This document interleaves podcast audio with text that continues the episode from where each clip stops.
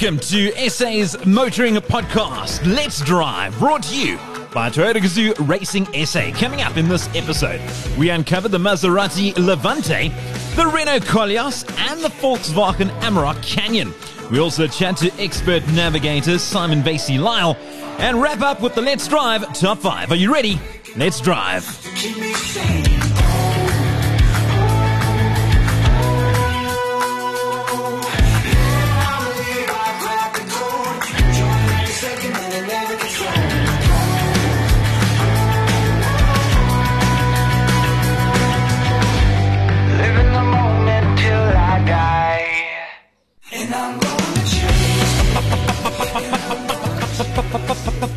Welcome once again to your favorite uh, motoring podcast here in South Africa and beyond. Derek and as always, I've got my brilliant co-hosts, Hannah Spisser and Waldo van der Waal on the line. Of course, we're not in person just yet. We can see the light at the end of the tunnel. We just can't touch it. I'm talking, of course, about lockdown. It's pretty much over, although we still have to practice some social distancing. Hannes uh, and Waldo, welcome once again to the show. Waldo, I'll start with you. Uh, you nice and chilly over in Johannesburg? I am indeed, but uh, Derek, I have to say, when you started with your brilliant co-host, I was quite excited to find out who it was, and then you mentioned my name. I mean, I was, I was was quite quite a surprise. to hear. so was I. But anyway, it's lekker. It's in the middle of winter. Well, it's actually past the middle of winter. The 21st of June has come and gone. So, um, yeah, we're heading to summer. It doesn't feel like it.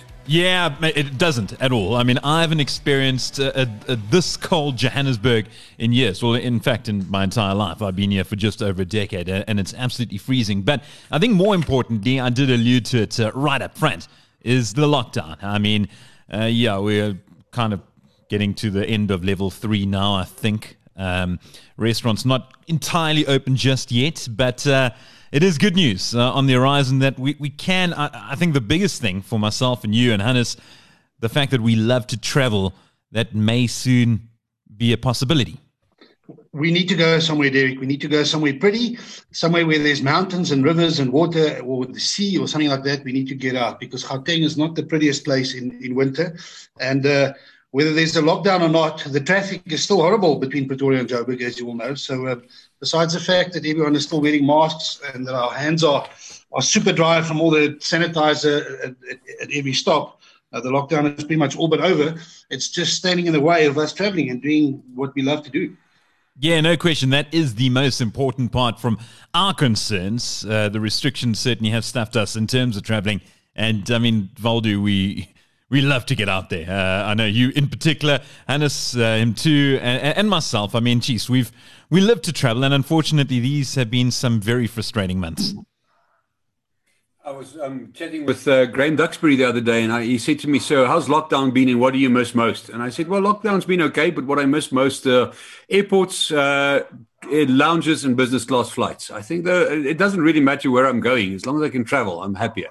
Yeah, you- you've been sending photos to us every now and then of uh, one of your recent trips. I think it was over to New Zealand where you're nice and cozy in business class, and you said, "Goodness, I miss this." And uh, I do. Look, look I, I, I've, I've- I've got to be honest. I haven't quite experienced uh, that level of comfort in a, in a very, very long time. So it's been so long that I don't know what to miss. But uh, being on a plane, just full stop. I, I certainly do miss it. And you know, you mentioned Graham Duxbury. So one of the things that we've been doing with Radar Media is hosting these online quizzes. We call it the Lockdown Sports Quiz. So at the start of the lockdown, we wanted to encourage people to to continue talking about sport because, of course, that just closed shop entirely.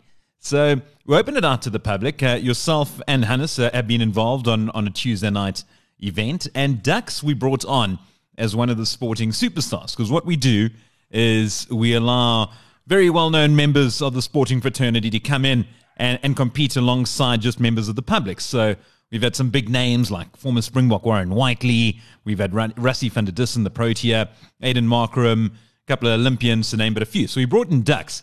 And I tell you what, I mean, you and I and Hannes know what a legend he is. Not a lot of people out there that haven't spent time with him would know, but uh, he's been an absolute hit. And he's made the, an appearance on the show three times in a row, and he's always the last to leave at around two or three in the morning. And uh, yeah, Hannes, uh, I, I don't think that would surprise you at all. No, not at all. Knowing Dux, um, I'm pretty sure that he enjoys his time uh, in the in the in the virtual lounge, and I'm pretty sure that he's got a real glass of red wine in either his left or right hand at that time in the morning. So I'm sure he, he would have had fun doing it. No, he most definitely did. Uh, he's always well prepared. And he's an absolute gentleman. So, yeah, it's been great having him on board. And I'm sure, no doubt, we'll feature him on Let's Drive in a, a future episode. But uh, enough uh, chit chat. Let's get into the real stuff. Let's talk cars. Living the moment till I die. Okay, first up, I uh, mentioned up front, we uncover the Maserati Levante. Tell you what, uh, we certainly know how to pick him. Hannes and Waldo, both of you got a chance to take on this magnificent vehicle. Waldo, what were your impressions first up?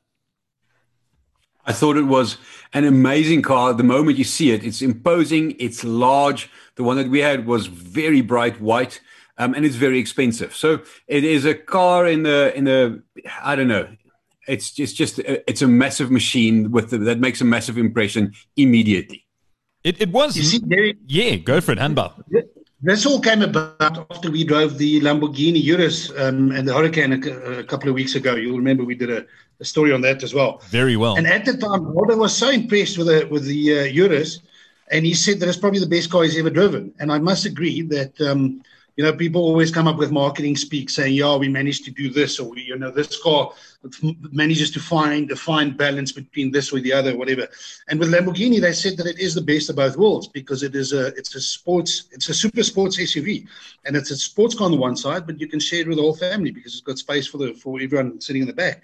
It's a, it's a big car, and um, and I must admit that I agreed with Waldo that the Urus is really, really that good. I mean, we called it on Let's Drive probably the best balanced car that we've ever driven. So, and then we said, but does it really have a competitor anyway? And and, and this is how the whole Levante um, test came about because we started to look around where would you find a three and a half million rand super sports SUV.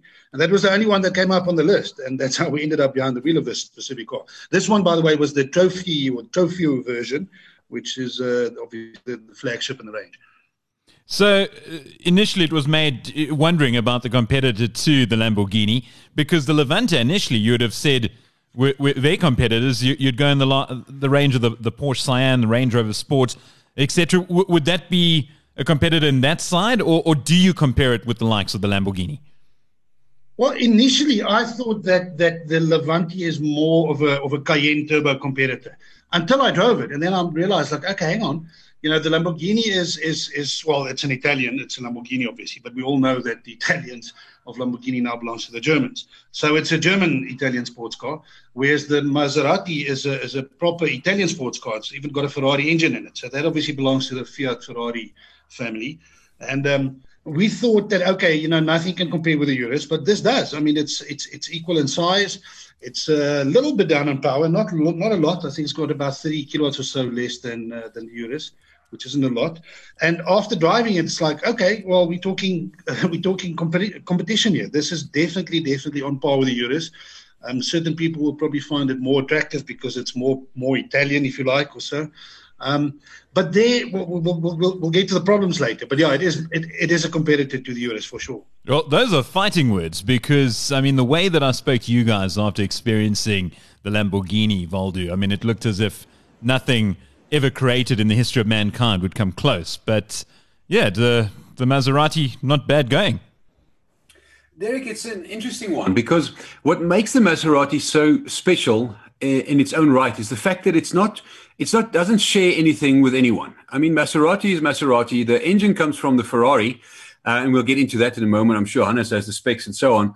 But other than that, it's got its own switch gear, it's got its own uh, instruments and displays and everything. Whereas in the Urus, there is that little hint that it's part of the VW group. So there's things that that you know remind you of an Audi, for instance, or of a VW for that matter.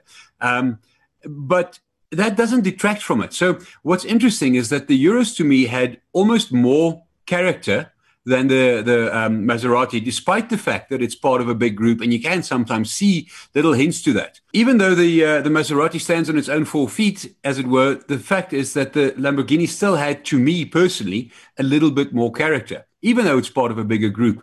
Um, and and you know, while on paper the two compare very very close in terms of performance and price, certainly, there's still something about the Lamborghini that I just personally prefer a little bit.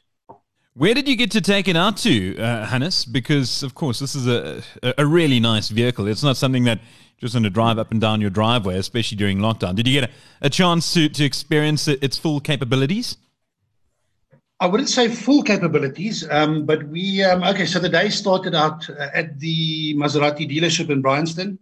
And I would imagine that if you have that kind of cash and you're going to spend, and we'll get to the price a little bit later on that kind of money on a car, then um, the experience at the dealership must match. And I can truly tell you that uh, the experience at the Maserati dealership is, is, is, is also, as you would expect, uh, top notch. Unfortunately, we only had the car for the day. So um, we started after traffic and we had to give it back in the same afternoon. So we, uh, we made sure that we got a good shoot in out on the uh, western side of Gauteng, close to the northwest border. Um, we had a pri- one small little private piece of road that we could stretch its legs a little bit but um, yeah, there's no way in where you can safely and legally drive it at full tilt. So we surely had enough space to to to make sure that we got to to know it fairly well and and and, and assess the performance for sure. And uh, yeah, we felt all 439 kilowatts compared to the Urus's 478. So like I said, a little bit less.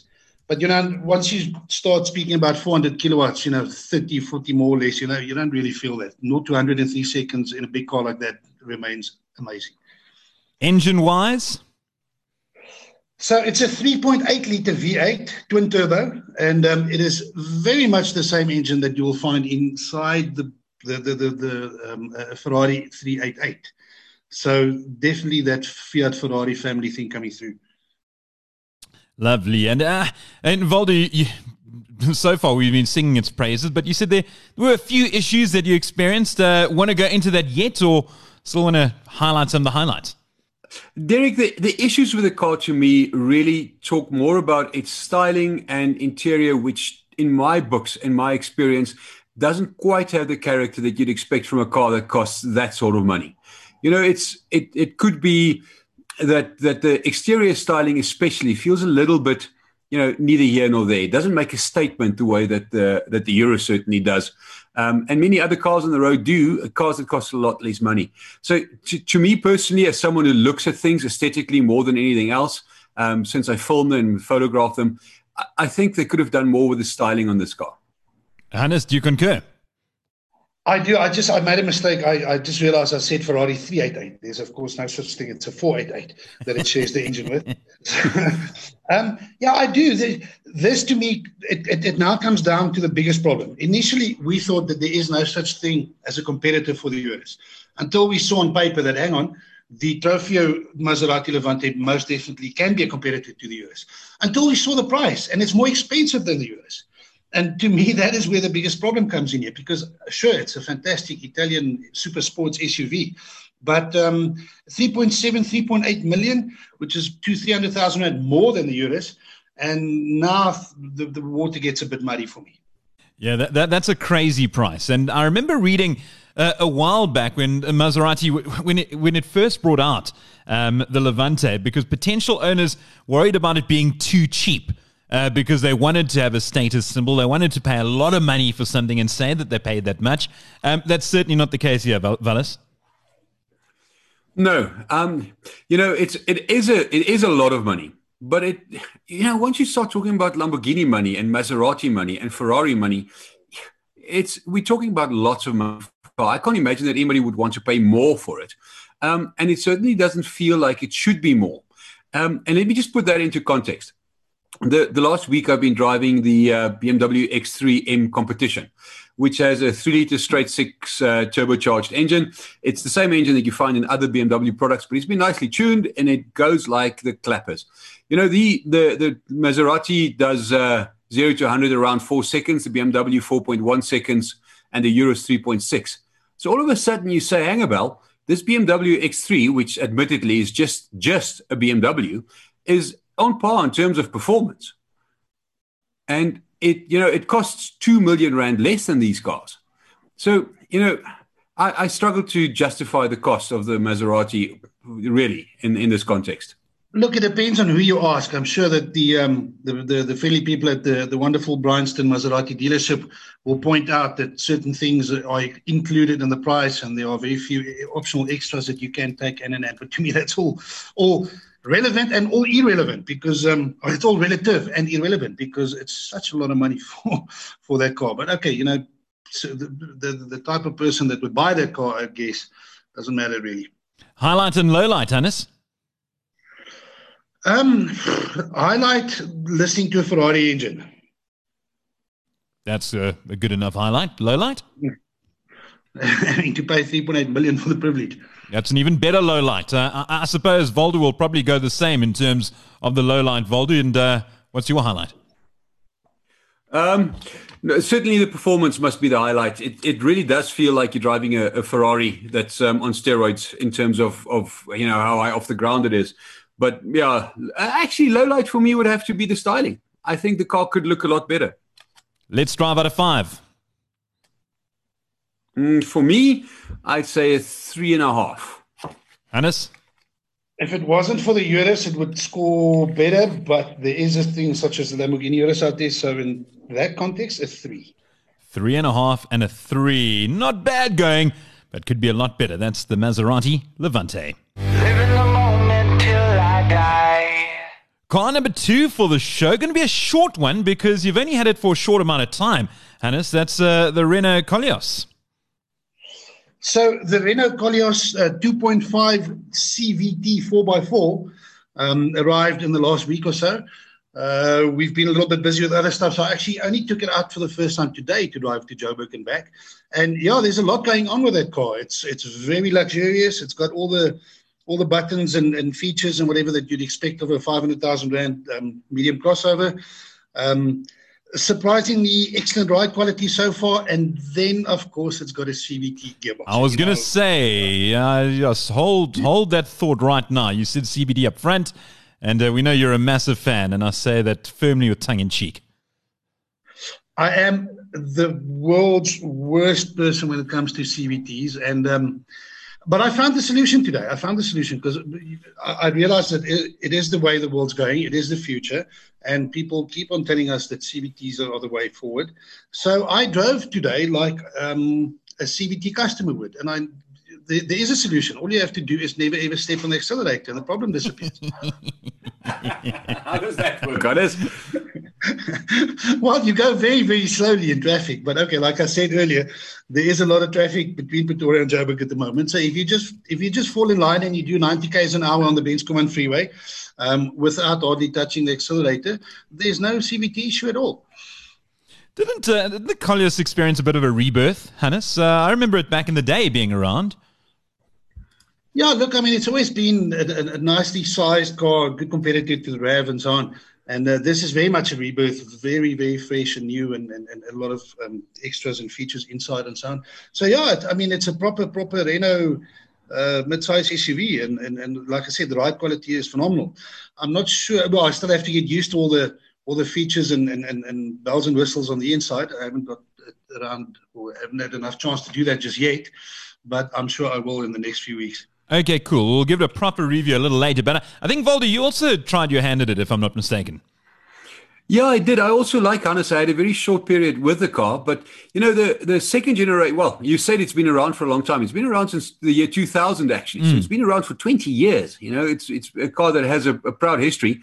Um, the, the, it was first shown in 2000. The first one um, was put in the market in 2006 and it wasn't a great success. It was no. actually quite an ugly car. Yeah, it was quite um, rubbish, if I remember correct. And uh, yeah, know, it kind of started the trend correct. with the SUVs back in the day, and they they almost the trendsetters to an extent.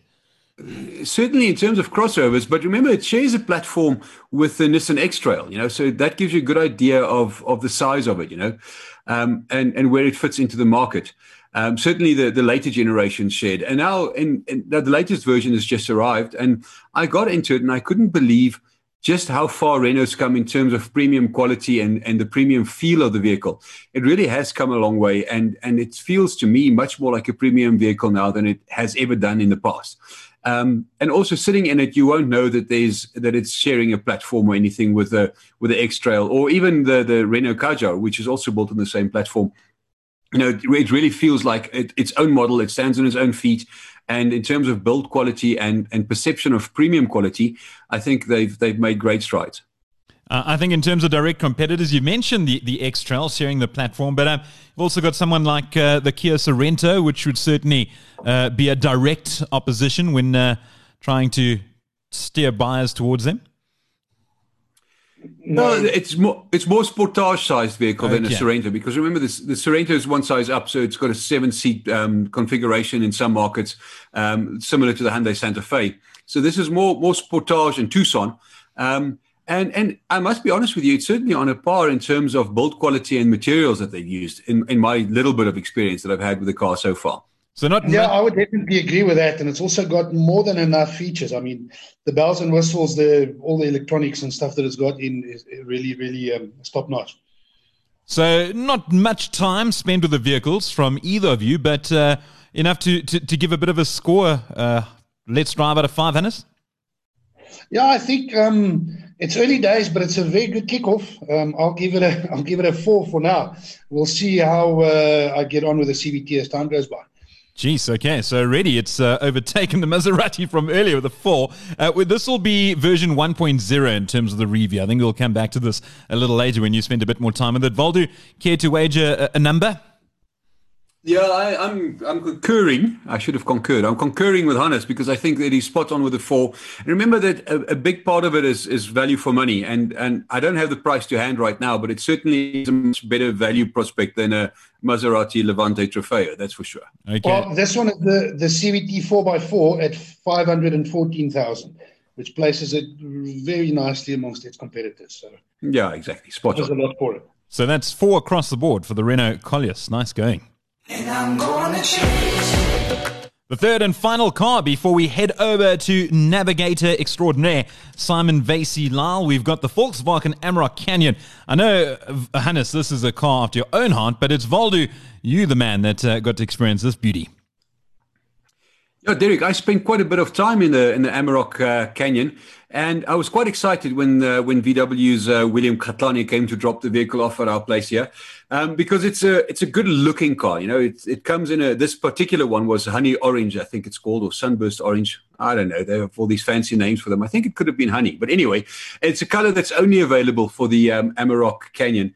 And you know, it's got nice little black side skirts and a black rollover bar and so on, and a, a black side steps together with a honey color that carries on into the interior. You know, honey colored stitching and and seat belts and so on on the seats. It's actually very very pretty. But then once you drill down into it, it really is just another Amarok uh, with a three liter V6 turbo diesel engine. It's just a fancier version of it, and it's not cheap. Let's let's put that out there right up front. Eight hundred and forty thousand rand for a double cab bakkie. Whew, that's a lot of money. Uh, still a lot less than a, a Maserati, but of course it's completely different playing fields. Uh, I'm looking at it now in terms of the color, this honey orange. Uh, I mean, uh, you you speak about it just being aesthetically pleasing in terms of the update. I mean, it, it really is, and it's an extremely unique color. I mean, you won't see many of this out on the road, no matter what you're driving. No, it is. It is quite special, and then of course um, there's a, a nice big canyon sticker on the side and so on as well that sets it apart a little bit. The the thing is that if you want to buy uh, a V6 turbo diesel Amarok at the moment, double cab 4x4, your only option is the Canyon. They don't sell a Highline at the moment like they used to. You know, these things come and go. They're limited edition. So at the moment, VW offers a double cab dark label, which is the top of the range BiTDI 2 liter version. And then the, the Canyon, which is the, the only version of the 3 liter TDI V6 at the moment. Um, and then very shortly, the double cab Extreme uh, will be out. I, I'm not sure whether it's extreme because of the the price or extreme because of the performance. Because um, that the extreme version is the 190 kilowatt version of the of the um, uh, V6 engine, um, whereas the the Canyon is just a slightly uh, less powerful version of exactly the same thing. Yeah. So, I mean, w- once you get into that car, I mean, you, you stop looking at that, uh, what was it, the honey? Uh, Yeah, honey orange. the honey orange, and uh, pretty much is a, a standard uh, Amarok, uh, as you mentioned. Except for the side mirrors, you, you still get a, a little touch of that, and uh, if you're quite tall, you can see the nice bonnet uh, overhead. But um, yeah, I mean, anything else you'd like to mention about the special edition? You know, Derek, the, the thing to, to really talk about with this car is that the reality is that the Amarok is now eight years old. So it's been around for a long, long time. And it's due to be um, replaced in the next year or two with a new model. But the fact is that VW over engineered this car so much. It is such a good vehicle. And the eight speed automatic transmission that comes standard with it really is a gem. You know, it, it performs well. The three liter V6 is what people want. It's got the, the grunt to go with the looks it's it's a very good vehicle. It's just 840 grand for a double cab is is quite a lot of money. Never mind how it goes. And um, and then you have to think about the fact that it's been around for eight years. So you know, do you want to spend 840,000 rand on an eight year old car? I, I don't. Uh, Hannes, you, you, didn't get a chance to experience the honey orange machine, but I mean, you've been an Amarok devotee for years. I yeah, I didn't I didn't drive the the the honey orange Canyon version, but like Waldo said, the Canyon version is just cosmetics basically. I mean, it's still the same bakkie. And I was fortunate enough to spend most of 2018 behind the wheel of a of an Amarok 3 liter V6. And I don't care what Waldo says about the price tag; it is worth every single cent because you cannot buy a bakkie with that power for any money except the Amarok. Now, to give you an example, the um, the Mercedes X Class with all its might and whatever came and it's gone. You know, it's disappeared off the face of the earth. You cannot buy X Class anymore. Not that um, I would have wanted to do that because that was even more expensive for that kind of power. Now, the Amarok is still around. That engine is an absolute, absolute gem. I do agree with Waldo that the car is getting a little bit old now. I mean, eight years. Like you said, they engineered it so well in the beginning that it's still that it's still relevant, but it is getting a bit dull on the inside and so on. But the ride quality just you, if, if we go back eight years, Volkswagen definitely raised the bar when it comes to ride quality. And that Bakkie was the first one to feel and drive more like an SUV than a normal Bakkie. The others have now all followed suit and they're all on a par, more or less. But the Volkswagen Amarok's uh, drive, ride quality is still absolutely phenomenal. And that 3 liter V6 engine and 8 speed gearbox combination. I don't care if it's 100 years old. It is brilliant. It is still brilliant, and it will be brilliant. And uh, like I said, you can't you can't buy that otherwise. Um, the, the, the Ford Raptor is, is, is, a little bit less money, but you've only got two liter power. And I've always said that the Ford Raptor would be the perfect bakkie if you if, if it had the Amarok engine in it. So yeah, this is still now the most powerful standard bakkie that you can buy. So uh, that's got to be worth something. So Waldo, I mean, is that set in stone? Two year wait uh, for the next addition uh, to this range from VW? Yeah, that's pretty much the timeline that we're looking at, and I'm that that's for when it'll arrive in South Africa. I'm expecting the new vehicle to break cover towards the end of the year uh, officially, or maybe early next year at the latest. But um, but we'll have a little bit more of a wait before it gets to South Africa, unfortunately. But you know, I, I, listening to my extinguished colleague, I, I can't help but agree with certain parts of what he says. It's just it feels like a lot of money for a car that's getting a little bit old. Hannes, looking at the, the gaming world, we had the PlayStation 5 launched about two weeks ago and a massive hysteria. In two years' time, with this next version from VW coming out, will you be front and center at that queue? Well, it all depends because the uh, the new one is not going to be a Volkswagen or a Ford. It's going to be a collaboration between the two of them. So Ford and Volkswagen will will, will come together, and and um, I think it could be a very very good combination. If you look at the the Ranger now, is a very good bakkie. The Amarok is a phenomenal bakkie. So if they can combine the best of of those two with the next model, um, I think it will be a hell of a lot better than the Nissan Mercedes uh, partnership that didn't work. You know, so um, I'm looking forward to it. I still enjoy the fact that the three liter V6 really, really delivers the power well with that eight speed gearbox. I mean, if they can, if they can better that, then yes, I will, uh, I will sign up. Well, we know that Hannes uh, is a fan in general of the Amarok, but uh, Waldo, you are the one that got to test out this Amarok Canyon in the honey orange. Uh, your let's drive out of five? Uh, I was hoping you'd forget about this part of the show. Um, uh, in terms of, of the vehicle itself as a bakkie, I would say four and a half. But the moment you bring the price into context and, and so on, you know, I can't go over oh, three and a half for it. That yeah, three, three, three and a half. That's my rating. Done. Oh, I feel so bad because I love the car. So I'm going to throw it to Hannes anyway, just for shits and giggles. Um, Hannes, just in general, what's your score? Yeah, look, I, I have to be fair. The engine and gearbox, five out of five. The price, three out of five. So let's let's half it at a four. Yeah, we'll average it out and we'll bump it up a little bit given uh, Waldo's uh, three and a half. So that uh, is the VW Amarok Canyon in honey orange exterior. Okay, so we've done with the cars. Let's go inside the car, particularly when it comes to performers. Now, Toyota Gazoo Racing, SA's Guy Botterill and navigator Simon Vacy-Lyle secured yet another SA National Rally Championship, and they won the Zan Renken National Rally. Uh, that was last year. It was the pair's third consecutive overall national title, which added to the three Class S1600 titles they won before their first national championship. And that was uh, all beyond the wheel of their now class RTO Toyota Etios 1600. Uh, we've already had Guy on the show. This time around, though, we're moving over to the navigator, Simon Vacy-Lyle. Simon, welcome to the show. Ah, Derek, thank you very much. Yeah, it's uh, great to have you on board. Uh, yeah, I mean, I'm speaking about something that took place over a year ago because you know, there hasn't really been much to speak about this year, unfortunately, because of lockdown. Yeah, it's been a very dismal year, I must say. We, um, I'm itching to get back into a car and, and do something. Yeah, I, I'm sure that, that that's been the case for every single person, uh, no matter their their job. But uh, when it comes to driving, I mean, especially so, we spoke uh, a lot about it at the beginning regarding traveling. I mean, this is your bread and butter, so to speak. So, yeah, it must have been extremely frustrating. They're just sitting there twiddling your thumbs without anything else to do with your hands. Uh, certainly not uh, behind a steering wheel. yeah, no, it's been been frustrating sitting at home. I mean, we haven't even haven't even been able to go to work, so you're sitting sitting at home doing nothing. Yeah, It's it's very frustrating. Tell us, uh, tell us about uh, last year's championship, though. Uh, before we get into this, yeah, I mean, yeah, uh, another just reward for some great performances. Yeah, last year was a hard fight for the the championship there with um, AC, and I just think you know perseverance, and we just kept going and hammering it at it with our constant speed that we had the whole year.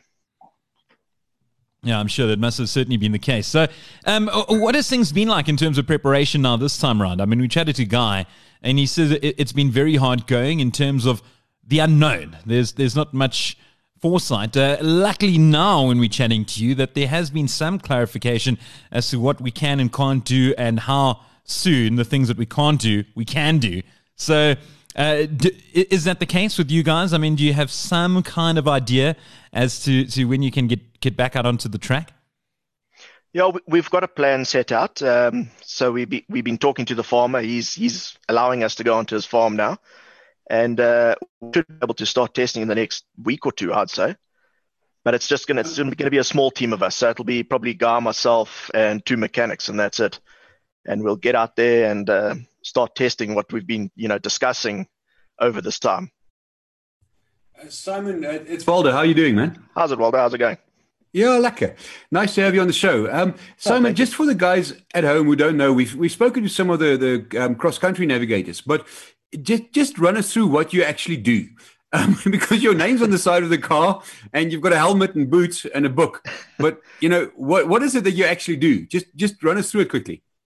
So, I'd, well, as a navigator, I think it's a very important job j- alongside the driver. I mean, you guys have to, what I'm giving the driver, he has to trust me 100% in what I'm giving. And uh, I think that's where Guy and I, you know, gel quite well is we understand each other and we know when either one of us is going to do something stupid or make a stupid call. So we work together in constructing our notes so that we can drive as fast as possible. Simon, speaking a- of those notes, it's Hannes here. How's it, man? How's it, Hannes? Like in you, man. Listen, quick question. So, so pace notes. I mean, we we know. I mean, we've been around the sport, but some of the listeners might not. Um, just explain to us exactly what pace notes do. I know that it sounds counterintuitive because they make you go a lot faster, but they also make you make you a lot safer at the same time, which doesn't sound like it's possible. But obviously, um, what you are doing is you're describing every inch of the road to your driver. So, exactly for the ones who don't know, just give us an example of what, what the line or pace notes would sound like, and how do you go about making them, and um, and how much trust does the driver have to have to to uh, go flat out if you say crest flat out? So, so what happens on an event? Uh, we get a day, or uh, sometimes in the FIA events, we get two days to drive through the the circuit. And what uh, we go with a blank book on run one, and Guy calls it to me. So we'll go through the start of the stage and then 200 meters left four, which is now a, a left hand 40 degree corner. And then I'll give them another distance if there is a distance, or, you know, we can say a chicane, enter from right. And so a line would probably left four into right four, tightens, don't cut, some, something like that. So we look at the inside of the corners. So I can tell them, don't cut these corners, don't take a little bit of time here because there's rocks or, or tree stumps or something on the outside. Um, also, when we're coming out of a corner, I also like to give him information if he can run wide or not, because that's that's very important. If he, he can, he knows he can attack and run wide, then uh, you know we're safe. So And, and this that- and Simon, this run you will do in a normal standard car the day before. yeah, so we've we've got a dedicated uh, recce car which has got rally tires and special suspension that doesn't rattle your teeth out, and uh, that's what we use for the recce's in Africa. But you obviously go slow when you do this because you want time to uh, to look at the environment and, and be able to make all the notes. Yeah, I, well, I think the the average speed's about 60 k's an hour, or the allowed speed is about 60 k's an hour. And, and how And much then, does that uh, change on come race day? Uh, no, never 60 k's an hour. it uh, actually gets quite exciting sometimes because when you're traveling at the slower speed doing recce, you don't realize how quickly you get there in the in the rally car. So you've got to try and memorize, oh, not memorize, visualize how fast you're going to arrive in the rally car. Simon, I'm not going to ask this question to you because uh, I reckon you'll you'll be a little biased. But uh, I mean, Hannes, uh, I mean, as far as Navigator is concerned, uh, so we're talking about the, the National Rally Championship, and in comparison to say uh, the Cross Country Championship, I, I would reckon that the, Simon, his forte of navigators are a lot busier. Would you say? Of course, they're not busy because they um, they describe every single uh, corner and every every 20, 30 yards of the road they will describe. So Simon needs to talk a lot. It's a lot more intense. So he'll get in a car and um, he'll go off babbling for about 15 minutes until the end of the stage. Whereas the off-road guys are busy for two, three hours at a time. But sometimes they they might sit there for a minute without having anything to say. Yeah. So it's very, very different. But what Simon does a lot more intense, and I think also a lot more stupid because they go 11 tenths. um, you know, they do 110 percent all the time, whereas the uh, the cross country guys have to to pace themselves a little bit. So. Simon, uh, hats off to you, buddy. You, you you just sit there with a book on your lap, and that's all you've got to hold on to. Guys, uh, at least got a steering wheel to hold on to. This Yeah. this might also explain a little bit of why guys talk so much, because um, he, he never doesn't gets a say anything. Well, yeah, he doesn't get a chance where they're driving. So the moment the wheels stop, he takes over, and then he doesn't even breathe. So that's quite impressive, actually. Um, Simon, just a quick question from my side. You know, you know, when you start a stage, you you obviously get in, you strap in, you check your belts, and you've got your book, and you turn over to page to page one of the notes, and you get ready for the stage, and obviously go through the motions, and then you're in the queue, and suddenly you're at the front of the queue, and you've got the lights and the marshal, and it's three, two, one, go. At that stage, have you already given Guy the first notes for the first bit of the of the stage? Does, does he know so- what's coming? Yeah, so while we're sitting there, um, with about a minute to go, he'll ask me what are the first couple of calls, and I'll give him the first three, four, just so you can me- memorize it and you know get get what's going on. Okay. I've always wondered about It's, I mean, Simon, it's a pretty much a thankless job. I mean, firstly, why would you want to do it? Uh, I, I've been a navigator before in cross country, and I mean, like Hannes said, there are periods where you can go for three, four, five minutes at a time, where you literally say nothing, and, and that's pretty much what I did. Look, I'm was a crap navigator anyway, so I probably had to have said, said something, and and I didn't.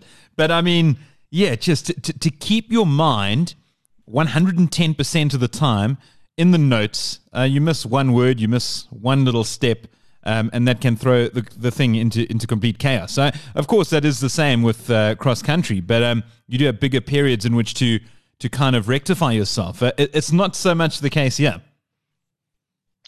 Yeah, so I have missed notes before. It's going to happen when you're reading so fast and uh, it happens, but we've got a process. So, so when I miss a note, I'll tell Guy straight away. I, there's no shame in missing a note. And I say, Guy, I'm off. And then he, he starts calling what he can see. So I can look at the book and he'll say, we're coming up to a left six um, or a right nine or whatever it is. So I can look for that and then I can get back onto the notes as quick as possible.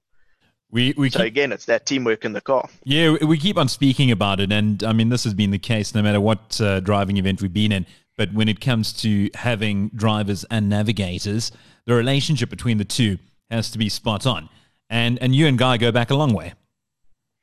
Yeah, we've been friends for many years. I mean, we started playing cricket together, and then it just evolved into motorsport. And yeah, Did uh, did you ever did you ever run him out uh, as a batting partner?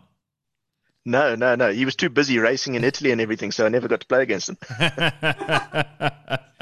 uh, gee, Simon, it's been great having you on the show. Anything from your side, uh, Hannes and Valleys?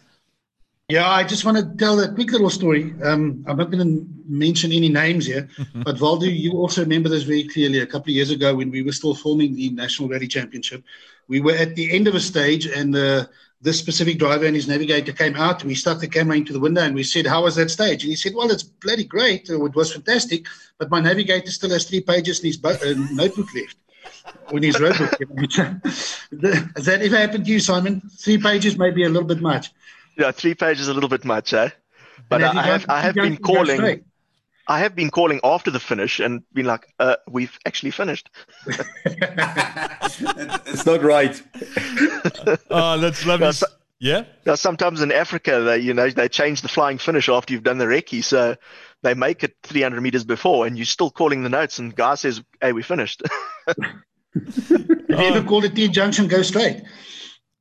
no, but we have uh, hit a dip, and then guy said some choice words, and we also missed a T junction. We went straight in between two trees in Nelspruit. I, I actually, uh, Derek, just before we say goodbye to Simon, there was a years and years ago when I was a, a rookie reporter at Wiel magazine. I went to cover the well, the Sasol Rally, as it was still known then, in the in the um, Lowveld. And um, Enzo and Guy Hodgson were racing together. They were in a Daewoo Lanos rally car, I think, and um, they had an off at a stage, and they came walking back towards the start. But Guy uh, uh, Enzo was about five paces ahead of Guy, and Guy was carrying both helmets. So you, you could tell immediately by the body language you'd made the mistake. it's, it's the poor navigators sometimes take the brunt of it. And the other interesting uh, little uh, stat is that um, I can't remember the exact percentage, but a very large percentage of I think it's crashes 80%. that happen, 80% happen Yeah. on the navigator side of the car as the driver goes for self-preservation. Exactly what happened in Zambia at the end of last year. there. And the most see- amazing thing about that 80% figure is it's irrespective of whether the car is left or right hand drive. The accident always on the navigator's side. what happens on the Navi side? Um, so- Anyway. Simon, I know we spoke a little bit uh, about the unknown factors, uh, but uh, what does the next month hold for Simon Vacy-Lyle as far as uh, navigating and driving is concerned? So, well, all my pace note books have arrived finally from the UK. They got held, held up in the, the port here somewhere. So, all my books have arrived, all my equipment's here now. So, I can get writing notes for this test stage now. And then also, just while we've been off, I've been uh, checking the data of the car and just getting familiar with the actual analysis of it. So that that's just another field that we can look at without having to have too many mechanics around. Oh, well, So, uh, so and I can discuss our own data. yeah, well, congratulations on the homework. Proud of you guys. And yeah, hope to see you out on the track uh, very, very soon. Most definitely. Thank you very much for having me. Absolute pleasure. Cheers, Simon Vacy-Lyle, uh, part of Toyota Gazoo Racing South Africa. Okay, wrapping up the show, we're going to the Let's Drive top five. And I want to know from you, gents, Waldo and Hannes, now as we approach to the end of lockdown, once it's officially over, I know we are able to get out there, but once they say, listen, kaput, you're free to do whatever you want, uh, what car is the first one that you're going to get into? Waldo, start with you. my bright red BMW Z3 that I bought very well used from We Buy Cars for a bargain price. Take the top down, never mind the weather, and just enjoy some rear wheel drive power with a 2.8 straight six engine. Hannes. Um, I am not going to. I already did because there What? was a great. well, I didn't drive all those red BMW, no, but I already. um, yeah. So as you know, under level advanced 3.1765 of the lockdown, uh, subsistence hunting is allowed. And I, of course, had an empty fridge and I needed to go and hunt. So I got into my old Land Cruiser Bakkie, went to the farm, and uh, yeah, got some food for the fridge. Ooh, very nicely done. Uh, You know what I'm going to climb into once uh, this thing's all over? I'm going to climb into a Kia A Seltos. black polo. No, a Kia Seltos. Remember we had A what? Christo uh, on, on on the line not too long ago. yes. Yeah, and uh, yeah, he said. Remember, I chatted to him about loving the Sportage, and he said, "Well, we'll give this a try." So that that will be coming soon. So that will be my car, the first one that I get into once this lockdown's kaput. Uh, Waldo, your second choice. Um, my second choice will have to be another one of my own cars. It'll have to be my 1999 Toyota Hilux, which is parked down at the coast at the, at the holiday home in uh, Wilderness. So, by by um, extrapolation, you can figure out that I have to go to Wilderness as soon as possible, walk on the beach, and drive a very very old Hilux that's still going strong. Oh man, and I, I've been very fortunate to uh, have been to your place once or twice, and uh, yeah, I can completely understand. It could be the worst car in the history of mankind, but I would drive it just to be Exactly. in that area. And uh, Hannes, your final one. I actually don't have one. Um, Sure. I can't think of one. I would any, any any Porsche, any Porsche. So after Land Cruiser Bakkies and old Hiluxes, I think it, it, it, will be nice to jump behind the wheel of a Porsche and just have some good quality fun. Well, there's no question this has been the most varied, the, the most varied collection of five cars that we've had in the entire show for our Let's Drive Top 5. But, gents, it's been an absolute pleasure. Thanks once again to Simon Vasey Lyle. That wraps up another episode of Let's Drive. We'll see you soon. Cheers.